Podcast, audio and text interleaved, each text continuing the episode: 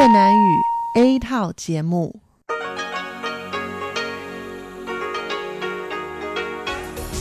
Đây là Đài Phát thanh Quốc tế Đài Loan RTI.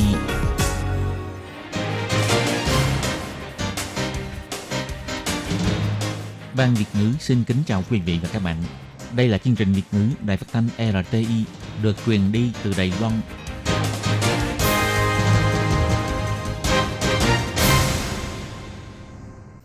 Thúy Anh xin kính chào quý vị và các bạn. Chào mừng các bạn đến với chương trình phát thanh của Ban Việt ngữ, Đài phát thanh quốc tế RTI ngày hôm nay.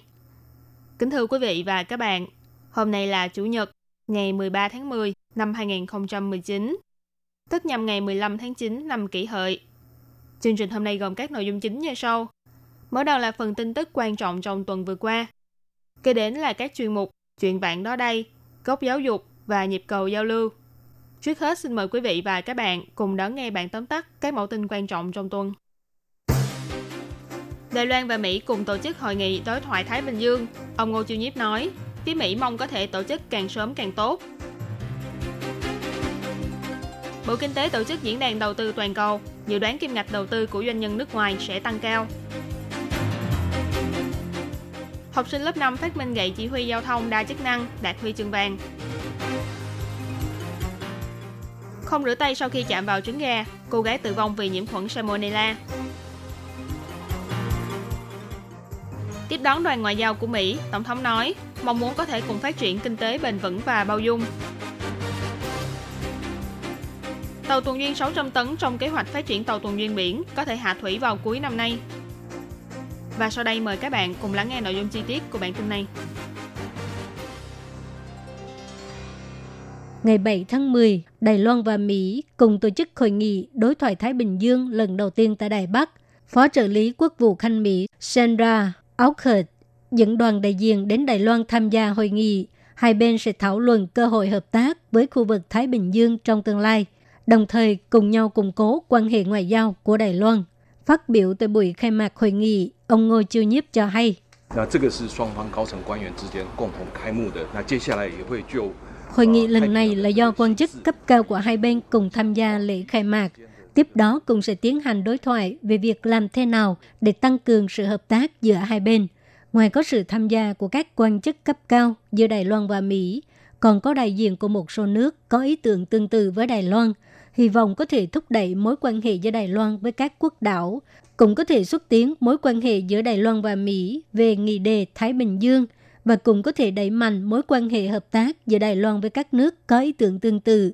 Ngoại trưởng Ngô Chiêu Nhiếp biểu thị, Đài Loan thông qua các chương trình hợp tác với các nước đồng minh, thành công xây dựng mô thức Đài Loan, cũng thông qua không hợp tác và đào tạo toàn cầu Đài Loan và Mỹ, tích cực hợp tác với các nước có ý tưởng tương tự, cung cấp cơ chế đối thoại và các huấn luyện liên quan trong mặt y tế công cộng, bảo vệ môi trường, viện trợ nhân đạo vân vân cho các quan chức và chuyên gia của các nước Thái Bình Dương, cũng tức là sự đóng góp trong khu vực Thái Bình Dương của mô thức Đài Loan đã trở thành tấm gương tốt trong mặt viện trợ quốc tế.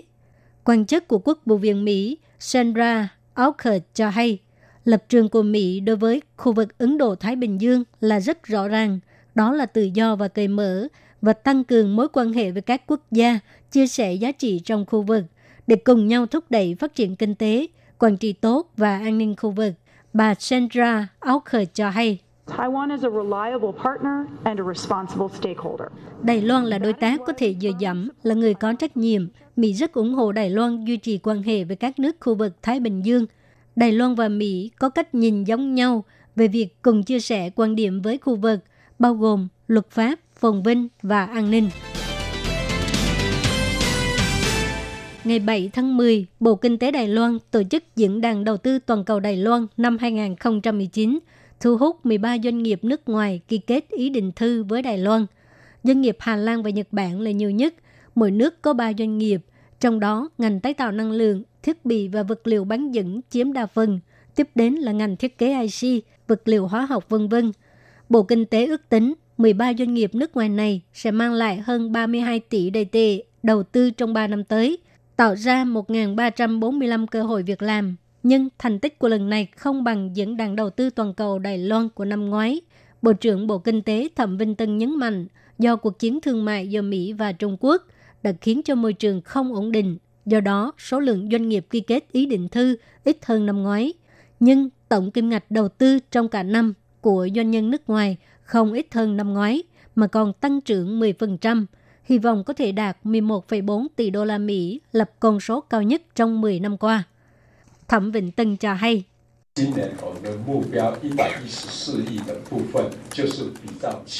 Mục tiêu năm nay của chúng tôi là 14,4 tỷ đô la Mỹ. Mục tiêu này là dựa theo năm ngoái.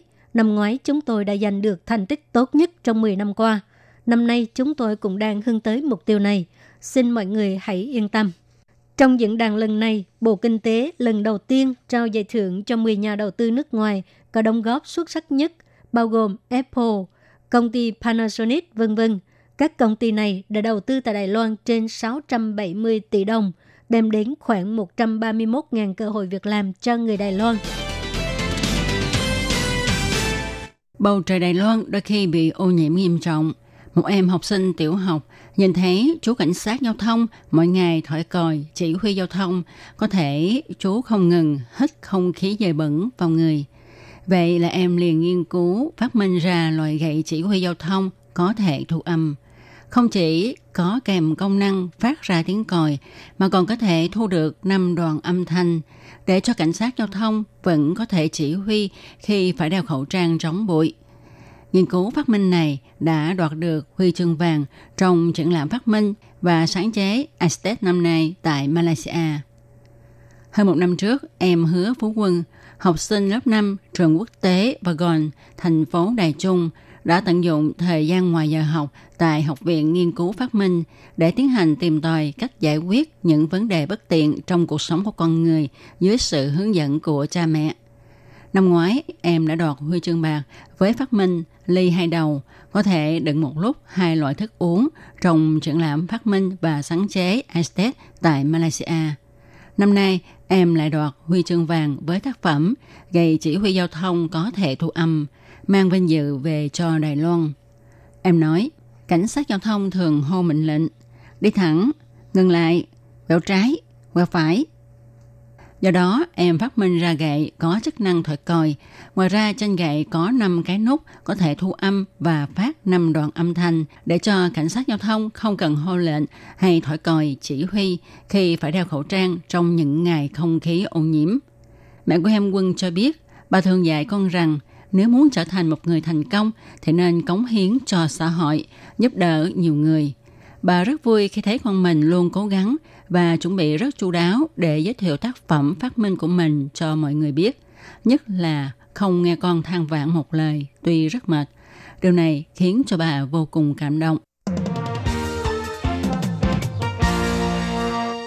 Khi bạn ra chợ truyền thống lựa trứng để mua xong thì bạn có rửa tay hay không?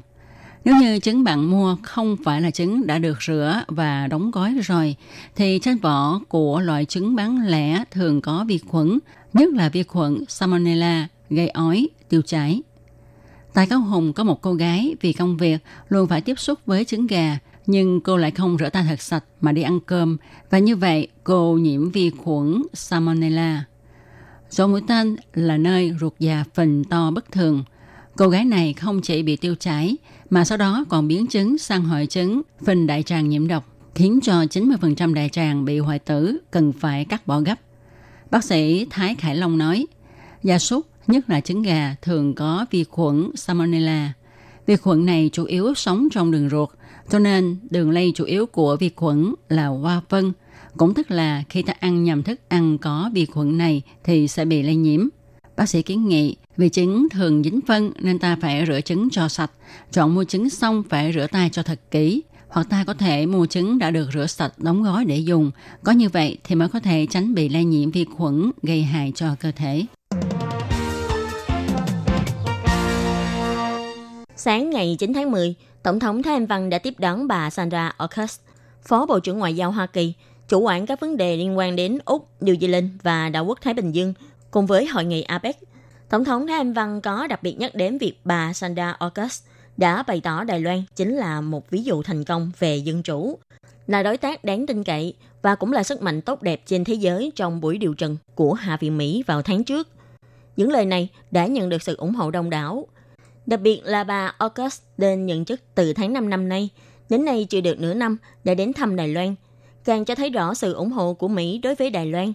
Tổng thống cũng bày tỏ sự cảm ơn vì bà August đã đến tham dự cuộc đối thoại Thái Bình Dương đường đầu của Đài Loan và Mỹ, cùng trao đổi ý kiến, chung sức duy trì sự ổn định và giá trị chung của khu vực.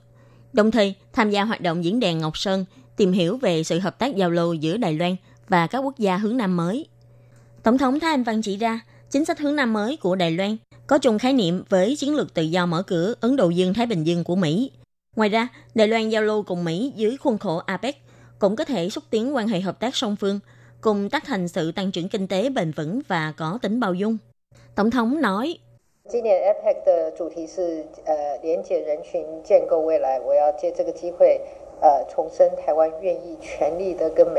Chủ đề của hội nghị APEC năm nay chính là kết nối cộng đồng, xây dựng tương lai.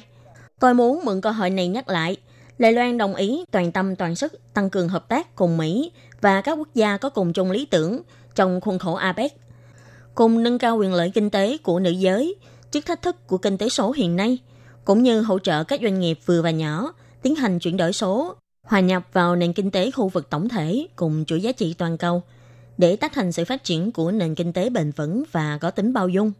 Hôm nay, ngày 9 tháng 10, bà Sandra Orkis khi tham gia trong đối thoại bàn tròn diễn đàn Ngọc Sơn, bà đã lấy ví dụ trong khuôn khổ khung huấn luyện hợp tác toàn cầu GCTF giữa Đài Loan và Mỹ chỉ ra, song phương đã triển khai hợp tác mật thiết trong các lĩnh vực vệ sinh công cộng, cứu trợ nhân đạo và gia tăng quyền lợi phụ nữ.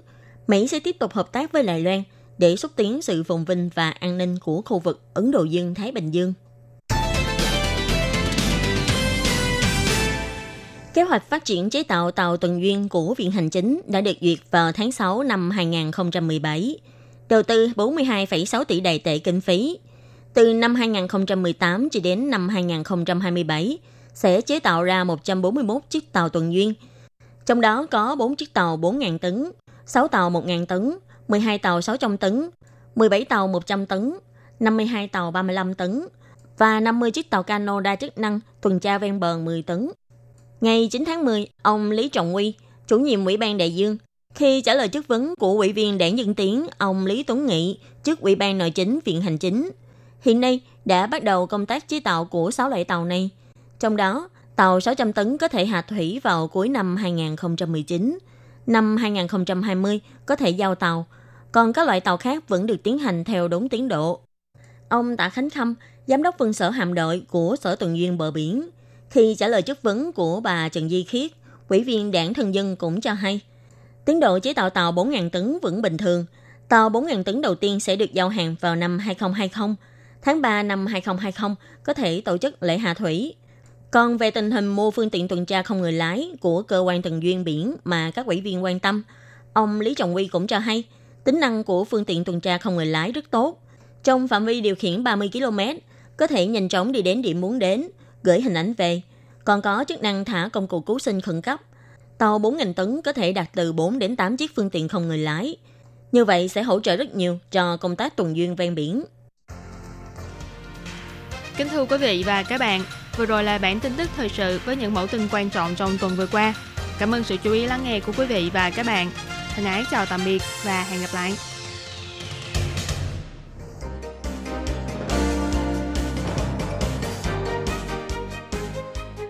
Xin chào quý vị và các bạn thính giả thân mến. Chương trình phát thanh tiếng Việt của Đài Phát thanh Quốc tế Đài Loan RTI được truyền thanh 3 buổi tại Việt Nam, mỗi buổi phát 1 tiếng đồng hồ. Buổi phát chính vào lúc 6 giờ đến 7 giờ tối hàng ngày giờ Việt Nam qua tần số SW 9425 kHz với sóng dài 31 m.